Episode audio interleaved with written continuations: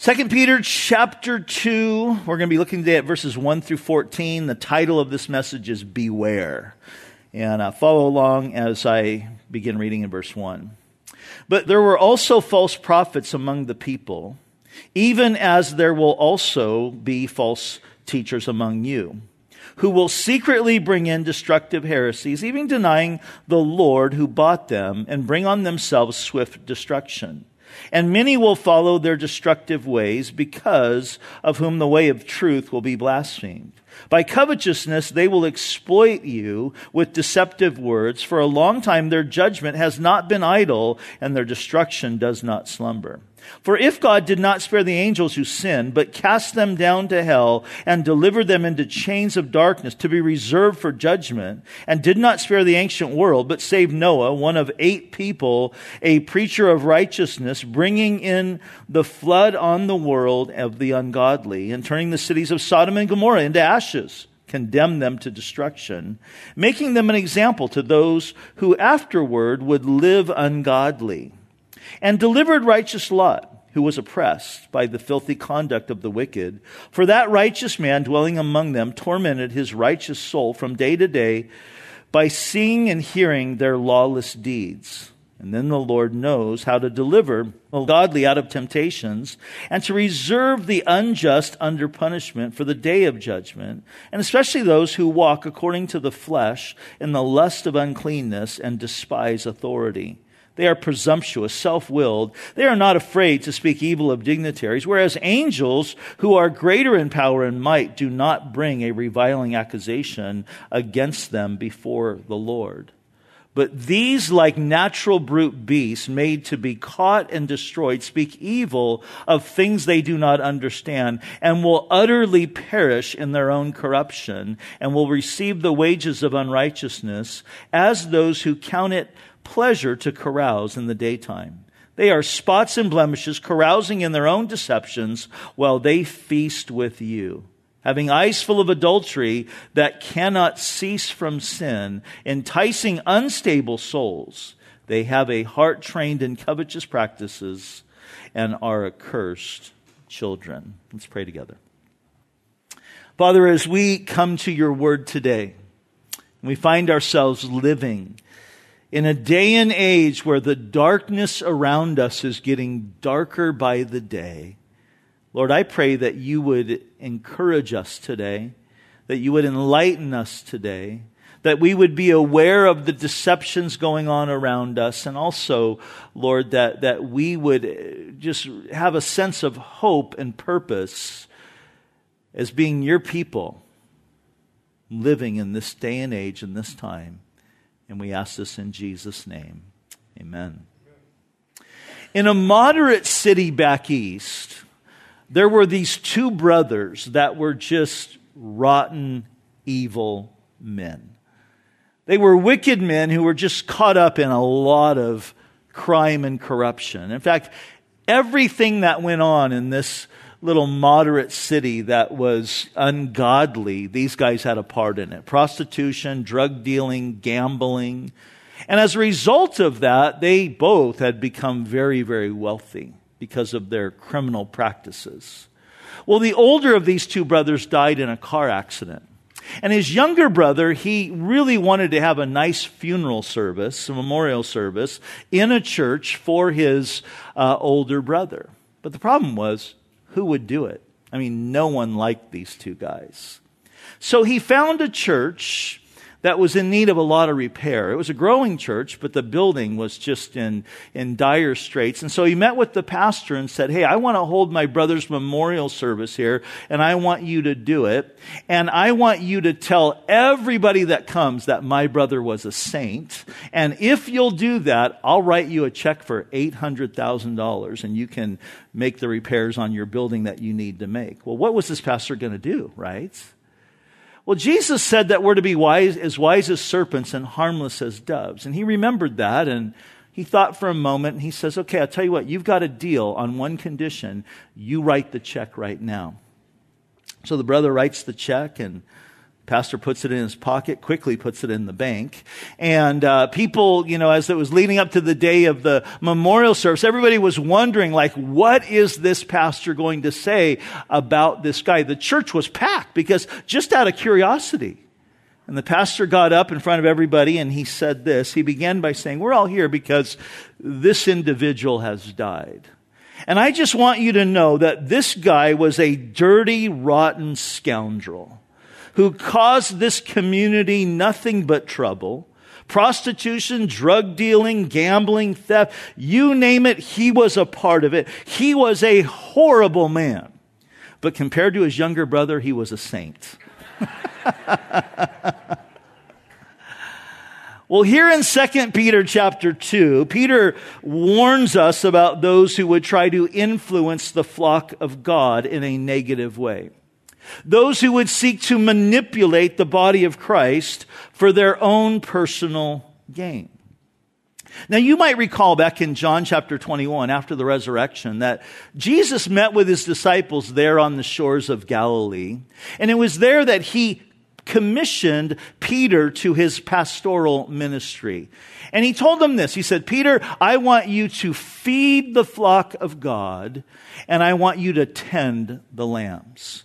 And that really is the calling of any pastor to feed the flock the word of God and to tend. That word tend means to, to take care of them.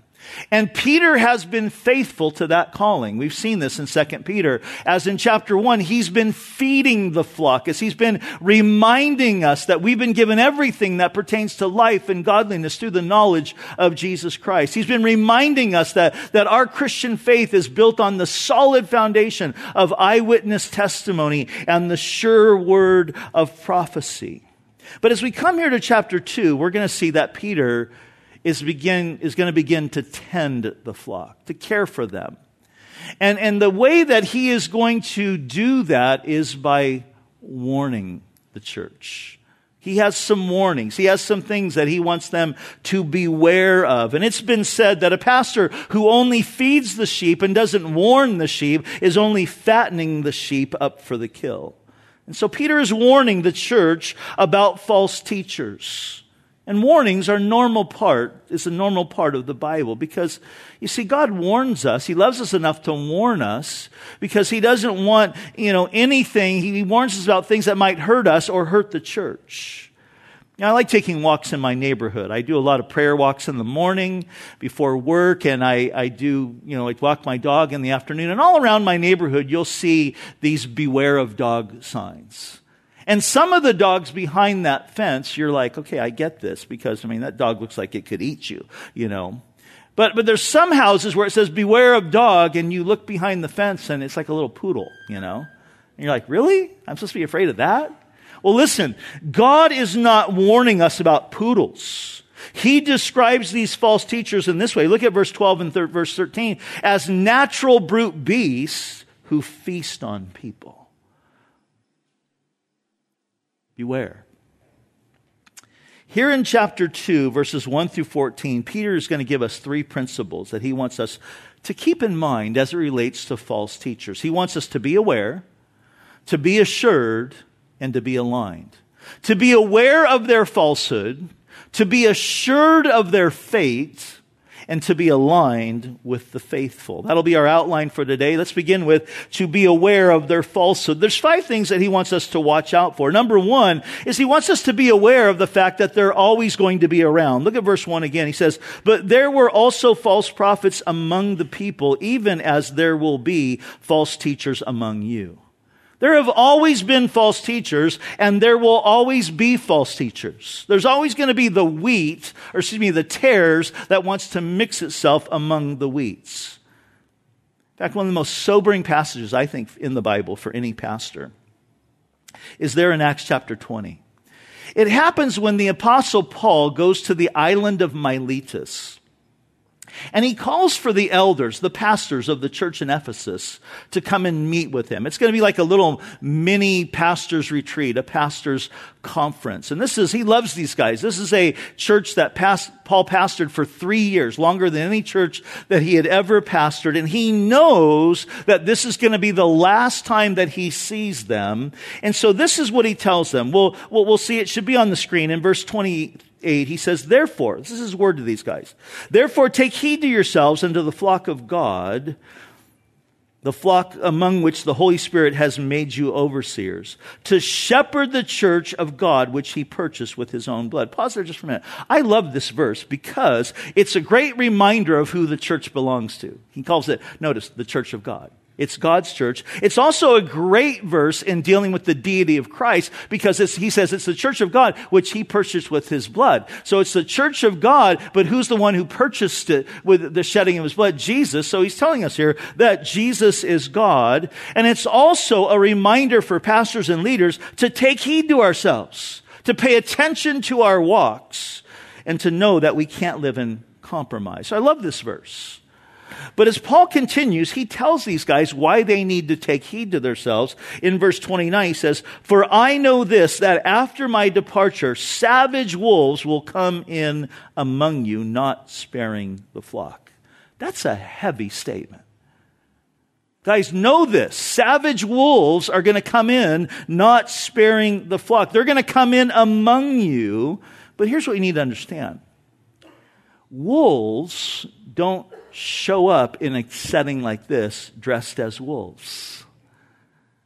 We have a security team here, man. They, they, they would, they, they, those guys would be driven off the property in, in a moment.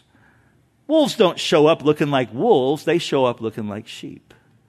They want to blend in. But you can always tell somebody who's a wolf because this is what wolves do. Wolves prey on the sheep. Wolves eat sheep. So the first thing that Peter says, hey, be aware, there's a good chance there's wolves in our midst. So be on guard, be alert, be watchful, be on the lookout. Have your wolf meter out. That's what he's saying.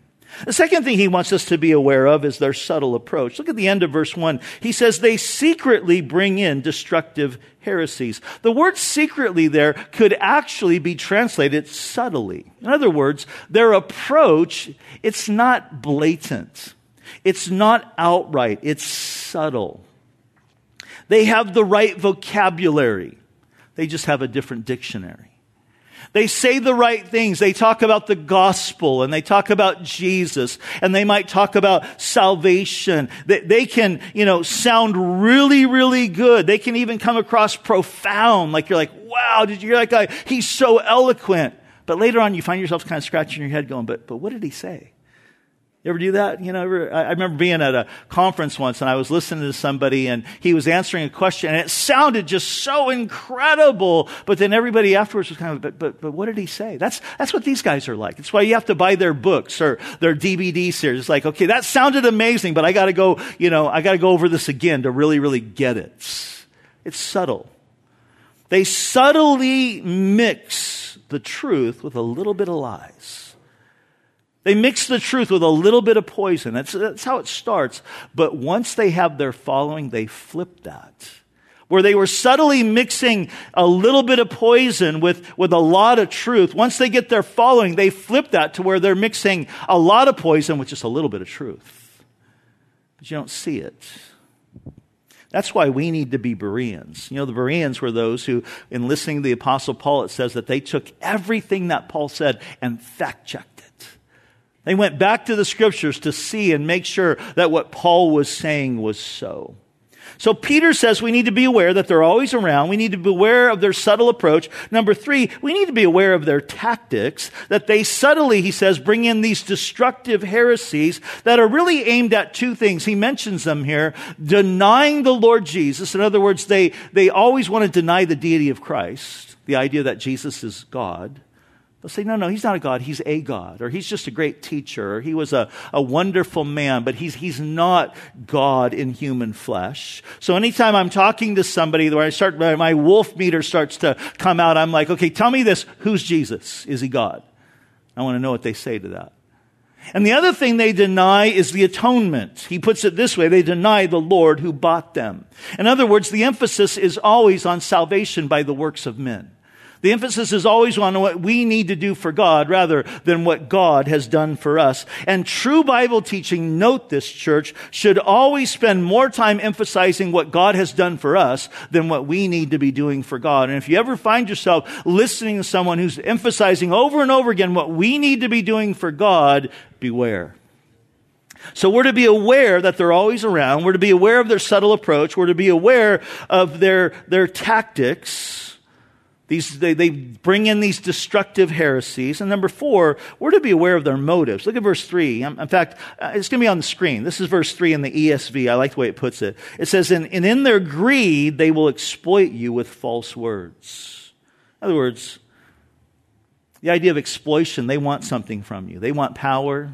They want money. They want, want status. They want to make merchandise of you. So they're going to seek to exploit you.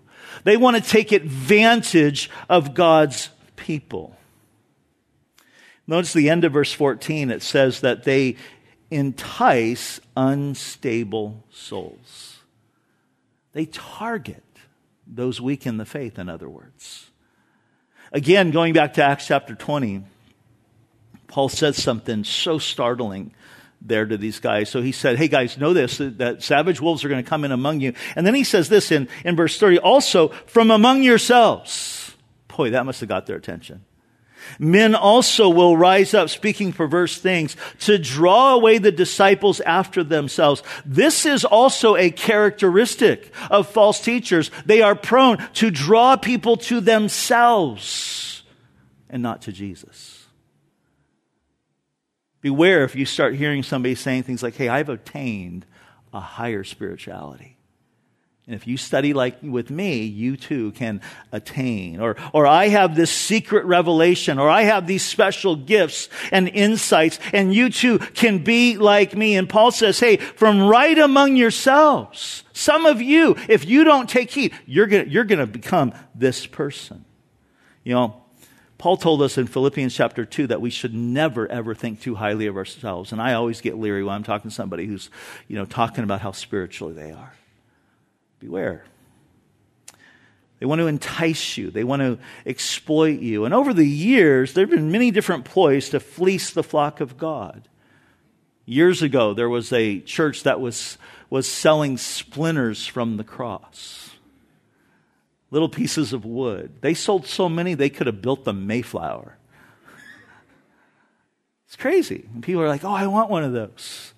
In Naples, Italy, there was a church that for a hundred years sold vials of milk that they said came from Mary's breast milk that was used to feed Jesus. And somehow they had gallons and gallons and gallons of it. And people bought it. There was a church that was selling little vials of water from the Jordan River for $25. You know, you can get one of those in Israel for a buck. And the water of the Jordan's like really dirty. Sorry for all of those who were baptized with us back in Israel, but it's not a very clean river. But anyway, crazy. This type of thing. And one of the, one of the areas where we really see this is in the word faith movement today. These guys that get on, you know, television and say things like, you've got to give in order to get, that you want a blessing, then you need to give to our ministry. And the more faith you have, the more that you're going to give, and the greater the blessing will be that you receive. And if those guys really believe what they're saying, they should be writing checks to you, right? I've got so much faith, I'm going to write you a $100,000 check because so I'm going to, I get a blessing because of that. It's crazy. And whenever I hear these guys, I think, who in the world would just buy into this garbage? But notice what Peter says in verse 2 many will be deceived. And these guys have tens of thousands of followers. I was reading in the Christian Post this week. It had a little article on the, the richest pastors in, in America, which is kind of an oxymoron to me. But um, it, it listed this list, and the top of the list was Kenneth Copeland with a net worth of $350 million. He's one of these word faith teachers, fleecing the flock. So we're to beware that they're always around, beware of their subtlety, beware, of their tactics, how they distort the truth, beware of their motives, and finally, number five, beware of how they despise authority. These guys, this is one of the things, they have no accountability. They're unteachable. They don't respond to correction because they think they're above everyone else. I want to read verse 10 to you in the Christian Standard Bible. It says this, and especially those who follow the polluting desires of the flesh and despise authority, bold, arrogant people, they are not afraid to slander the glorious ones. They're bold and arrogant. Somebody who is bold is one who rides roughshod over the rights, opinion, and interest of others. Somebody who is arrogant goes even further because they can't even be reasoned with. Now, there's a little bit of debate as to who the dignitaries are that he's speaking of, or the glorious ones, as he mentions here. Is he speaking about church leaders, government leaders? Is he speaking about the angels or even God himself? And many scholars believe that because of what follows in verse 11, that he's actually speaking about the angels and God, because it says, if you note this in verse 11, that even the angels in heaven don't speak evil of other angels. They're not speaking evil of each other. That could be what this is referring to, that these guys are so high and mighty and think so highly of themselves that they'll speak evil of anyone, including the angels and even God. But the point that Peter's making, don't miss this, is they're unteachable. They're unapproachable. They're arrogant. Now, after telling us everything that we need to beware of, it's almost as if Peter anticipates our frustration the frustration that maybe you felt when you see this type of thing going on and people that are doing this type of thing and they have the followers and you're like, Lord, why do the wicked prosper? You know, David said that. You ever do that? Lord, why do the wicked prosper? How, how long, Lord? How long is this going to go on? And it seems like Peter is anticipating that because the next thing that he wants us to, to know is he wants us to be assured of their fate. He wants us to know, to make no mistake about it, that these guys are going to get theirs. And so, over and over again in this passage, the, the, the, their fate, the fact that these guys are going to be judged, is put before us, and their judgment is going to be severe. Look at verse 1. He says, They bring on themselves swift destruction. Verse 3, their destruction does not slumber. In other words, it's not going to be delayed. Verse 12, and they will utterly perish in their own corruption. Verse 13, and they will receive the wages of unrighteousness. Over and over again, he's reminding us, hey, no, be assured of this, be assured of their faith. They're going to be judged. And to highlight, I want you to catch this, how severe their judgment will be, Peter gives us three examples in verses five, 4 through 9. He starts off with talking about the angels who rebelled. And scholars aren't really sure exactly what Peter's talking about here. Could be the angels that rebelled with Satan, but it also could be a reference to Genesis chapter 6. And I don't have time to go into that. You can kind of read that passage on your own later. But, but there's a group of angels that God took and put them in hell and put them in change, change, chains, and they are going to be reserved in there. They're just stuck there until the day of judgment.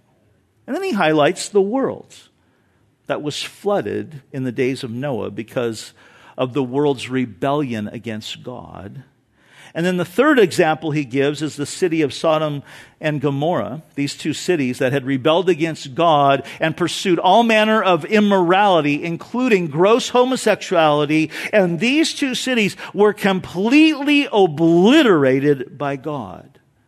Now, by using those three examples, I think it's Peter's way of saying, hey, this is what's in store for these false teachers, and that should really scare the HE double hockey sticks out of these guys. But it doesn't. Because they're above everything. Now, some would ask this question Why is God so harsh in his judgment? That's heavy. You think about Paul. Remember Paul in the book of Galatians? He's talking about the false teachers that were coming in there and they were telling everybody, hey, if you really want to be a Christian, you also need to be circumcised. You need to follow Judaism. And so you need to be circumcised. And Paul would say this, I wish, this is in the Bible, I wish these guys would castrate themselves. It's heavy. And here's what I want to remind you of Paul didn't write that. That was under the inspiration of the Holy Spirit. The Holy Spirit of God. That's how God said. I wish these guys would castrate themselves, that they would cut themselves off. Why is God so harsh when it comes to dealing with false teachers? And here's why God hates anything that hurts his kids. And I think you get that, right? As a parent.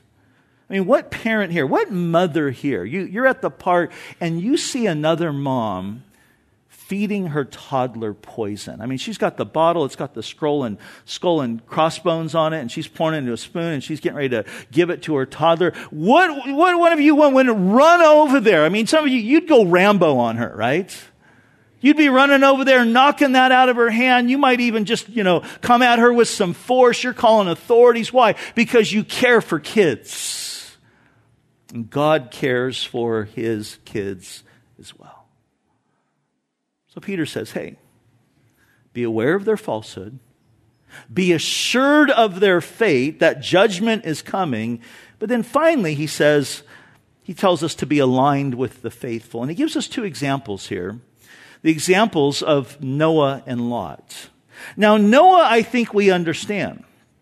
Because Noah was a guy who went against the tide. He was swimming against the tide. Noah was a guy living in a dark time that went against the grain. Noah is the picture of a faithful guy, a righteous man. In fact, when Noah was living on the planet, get this, he was considered, he and his family were considered to be the only God fearing people left on the planet. That's how bad it got. Some of you might feel like you're the only God fearing people on your block, you know, or in your family. Imagine being the only God fearing people on the planet and God says, I've just had enough and I'm going to just destroy this world with a flood, but I'm going to save Noah and his family. And for 120 years, when he was building the ark, Noah was a preacher of righteousness. He's calling people to repent and no one listened. Under a lot of ridicule, Noah is building that boat, telling them that water's going to come out of the sky. That had never happened before. There had never been rain. God watered the earth in a different way before the flood. But Noah believed the word of God, and he was faithful. And so Noah stands as an example to us of a faithful man that we are to be aligned with because, guys, listen, God calls us to swim against the tide of this world. In a world that is getting darker by the day, God tells us to stand as a light, to stand for righteousness. So I think we get the example of Noah, right? Noah was a last days believer. And we also are called to be last days believers. And so if we were talking to Peter, we'd be like going, great analogy with Noah. We get it. But Lot, that's like a different story, right? He mentions righteous Lot, and I think we kind of scratch our heads at that. And if you're familiar with the story of Lot, I mean, the statement, un, or excuse me, righteous Lot just is kind of puzzling because when Abraham left Ur of the Chaldees to go to the land that God had promised him, his nephew Lot went with him. And they both had herds and they both had servants. And so they're going out and they're both growing. Their servants and their, their herds are growing and soon, soon, you know, they start quarreling. And you can read about this in Genesis 13. Don't go there now, but later on on your own. Abraham says to Lot, Hey, this is getting crazy. There's too many of us. We need to split up. And I'm going to let you choose the direction that you want to go. And I'll go in the opposite direction. And it says there in Genesis 13 that Lot looked over the plains of Sodom and it reminded him of it reminded him of Egypt. They had just been in Egypt.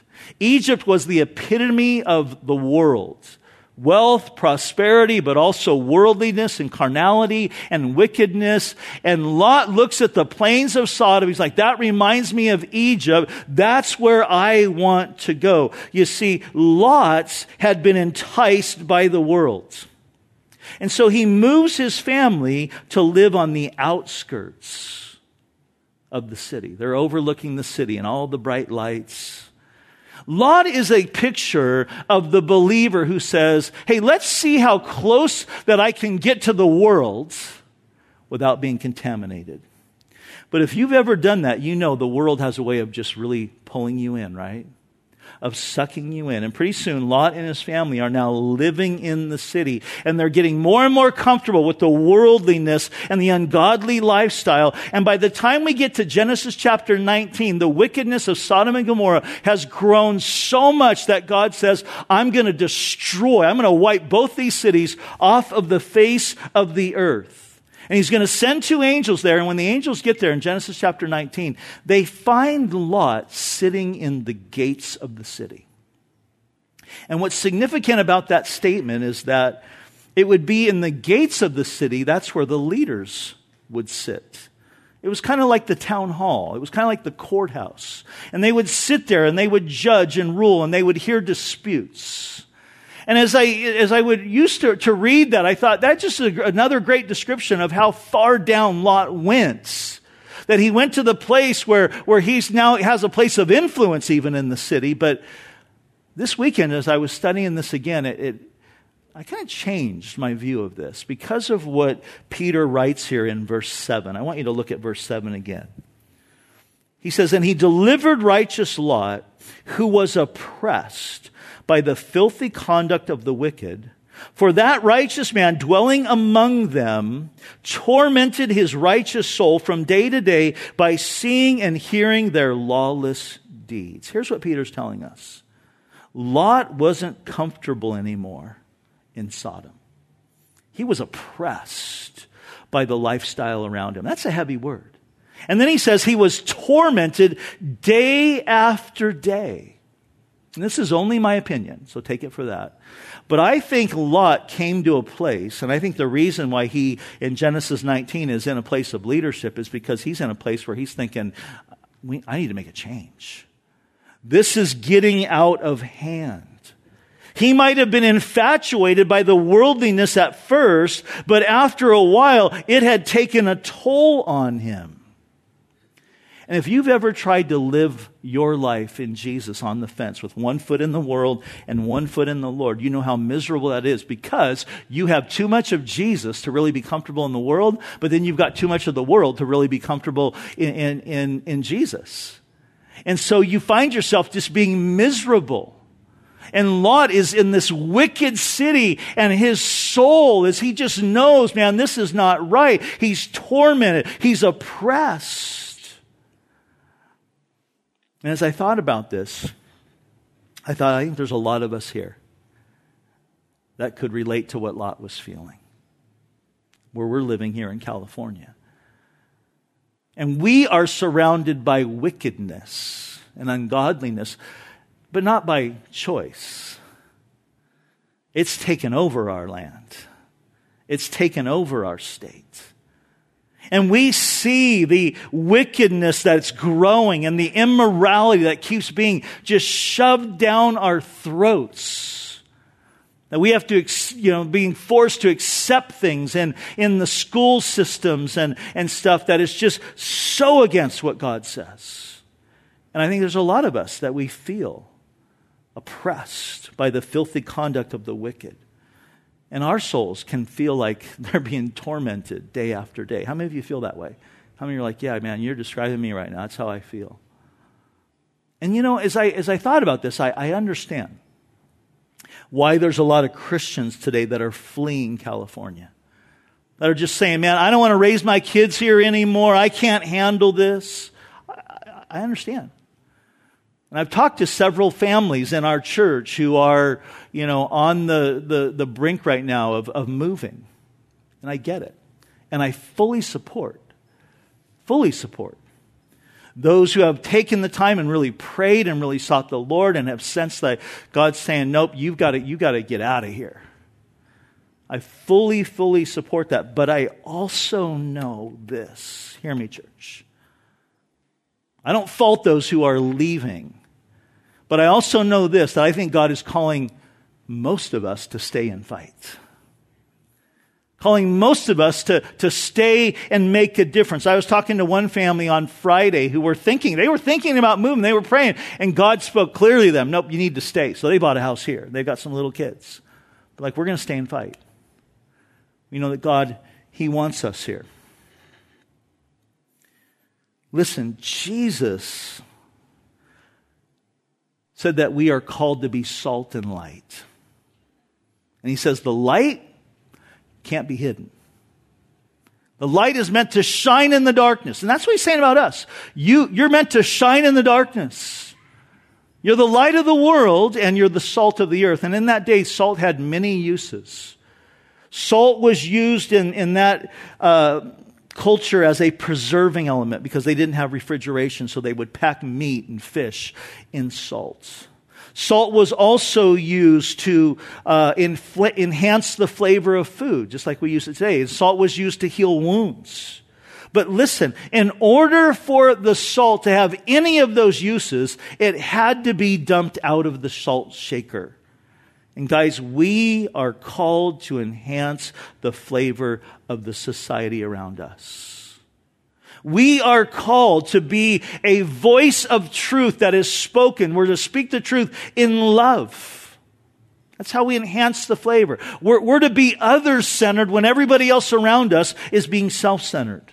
We are called to be a preserving element to stand and speak out against immorality, to protest ungodly practices that are being introduced into our schools. I'm, i think Christians should get involved in, in school boards and city councils, and all of us should exercise our right to vote.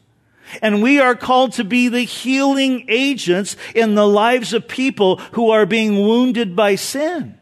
But in order for us to do any of that, we must allow God to pour us out of the salt shaker. In other words, we can't isolate ourselves.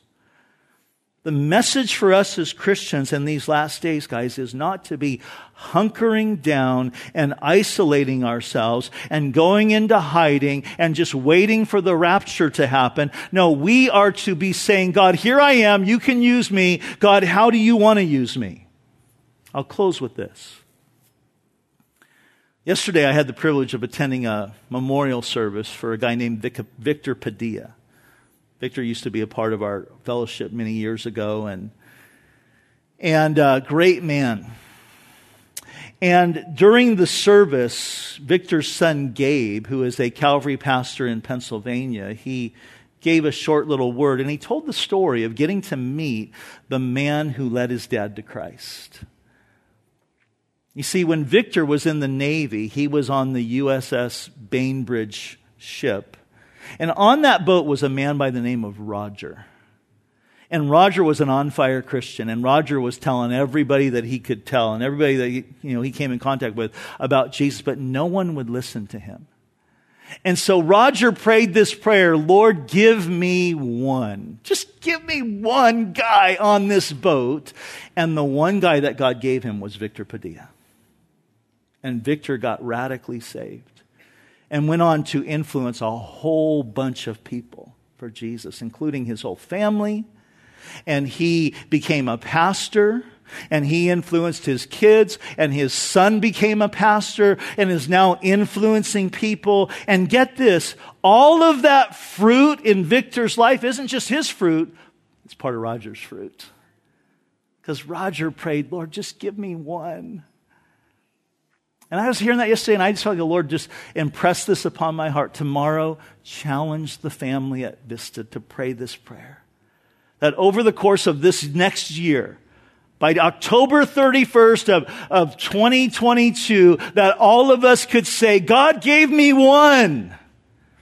Lord, give me one. One person that I can influence for the sake of the gospel. One person that I can lead to Christ. And who knows how many people your one is going to influence for Jesus. I want to challenge us, church, to pray that prayer. Lord, give me one. Just one. Just give me one. You know, sometimes when we hear him talking about being salt and light and all the needs around us and the wickedness, it can seem overwhelming. And we're like, Lord, where do I start? Just start praying that. Lord, give me one. Show me the one person that you want me to start loving on, that you want me to start sharing with, that you want me to start praying for. Just give me one. One last thing before we go. Peter presents a principle here that we see throughout Scripture, and it's this that before God ruins the ungodly, he rescues the godly. Before God sends the judgment upon the world at the flood, he rescues Noah. Before he destroys Sodom and Gomorrah, he rescues, he takes out Lot. Look at verse 9. And then the Lord knows how to deliver the godly out of temptations and to preserve the unjust under punishment for the day of judgment. Guys, I'm going to leave you with this. Our world is getting darker by the day, and we know that judgment is coming. And the Bible tells us that there's a day coming when God is going to pour out his wrath on a Christ rejecting world. And Paul the apostle writing about that day when God would pour out his wrath in 1 Thessalonians chapter 5, Paul the apostle said this, for God, though, did not appoint us to wrath, but to obtain salvation through our Lord Jesus Christ, who died for us, that whether we wake or sleep, we should live together with him. Therefore, comfort each other and edify one another, just as you are doing. Paul says, Look, there's a wrath that's coming, but good news. Good news for those of you who know the Lord, you're not appointed under wrath, but to obtain salvation. And so we can rest assured because in that passage beginning in chapter 4, Paul's talking about the rapture of the church and how God is going to take us out before the judgment begins. So he says, comfort one another, edify one another with these words. Guys, right now our mindset should be this. We should be thinking it's like the world around us is on fire. It's like a house on fire, and the house is going to burn down. The house can't be saved. The Bible says that things would get worse before the coming of the Lord. We're seeing that happen right before our eyes. The house is going to burn, and what God's calling us to do is get as many people out of the house as we possibly can. So we need to pray, give us one. Lord, give me one. Amen? Let's pray together. Father, these are sobering words that Peter writes to us here. And God, we thank you that you love us enough to warn us about false teachers and false prophets. And there's many out there today. And Lord, I pray that we as your sheep, we as your church, we would be aware of the falsehood of the false teachers and prophets. But we would also be assured of their fate, that you are a just judge, that you're going to bring about a severe judgment on those who lead others astray in the wickedness of this world. And so, Lord, we want to be those who are aligned with the faithful, encouraging one another, stirring up one another, comforting one another and Lord, I pray for anybody here right now in this room or anybody watching online who's been living on the fence. They've been living with one foot in the world and one foot in the Lord, and they know that they are miserable inside. Lord, I pray that today would be the day that that would change. And with our head bowed and our eyes closed, I just want to ask right now if you're in that place where you've been living on the fence, you're on the outskirts of Sodom. You're, you're trying to, one foot in the world, one foot in the Lord, and you know you're, you're miserable in that place. And you know that you're not where you should be in your relationship with Jesus. If that's you, we're head bowed and our eyes closed, I, I just would ask you right now to raise your hand. I want to pray for you. Just say, Yeah, that's me. God bless you guys for your honesty. Anybody else that would say, just keep them up for a moment. Yeah, that's me. That's where I'm at. Lord, I pray for those right now that are raising their hand. I pray, God, that you'd give them the strength to turn away from the things that they've allowed into their lives, and that they would turn fully to you. To begin this day to follow you with their whole heart. And God, I pray that you would meet them, that you would strengthen them. I pray you'd surround them with others that can encourage them in their decisions to follow you. Thank you, Lord. But I also want to ask right now, with our head bowed and eyes closed, Maybe you're here today. And, and, you've just been in that place where you're just like, Pastor Rob, how, how much darker can it get? And you're frustrated. You look at what's going on in our country and you look at what's going on what's here in California and in our school system, and you're feeling that oppression. There's a tormenting in your soul and you've literally been feeling like, man, I, I don't know if I can take this anymore. I know I'm called to stand and I'm called to fight, but I'm just, I'm feeling wiped out. I don't know if I can take this anymore. If that's you, I'd like you also right now to raise your hand. I want to pray for you. A lot of you. And I get that. Father, I pray for these men and women that have their hands raised right now that God, you would strengthen them. Lord, I pray that you would fill their hearts and minds with a sense of hope that you are on the throne, that you know what's going on, that you'd fill their hearts and minds with a sense of purpose, that you would show them where and how they can make a difference. Lord, I pray that their hearts wouldn't be overwhelmed to the point of giving up by the wicked, but it would be overwhelmed with a sense of burden for you to do something, for you to move and work and even use us. And Lord, collectively as a church, we, we say this today Lord, give us one. Lord, give each of us one. One person that we can impact, one person that we can begin to pray for, for the sake of the gospel. And we ask this today, Lord, in Jesus' name. Amen.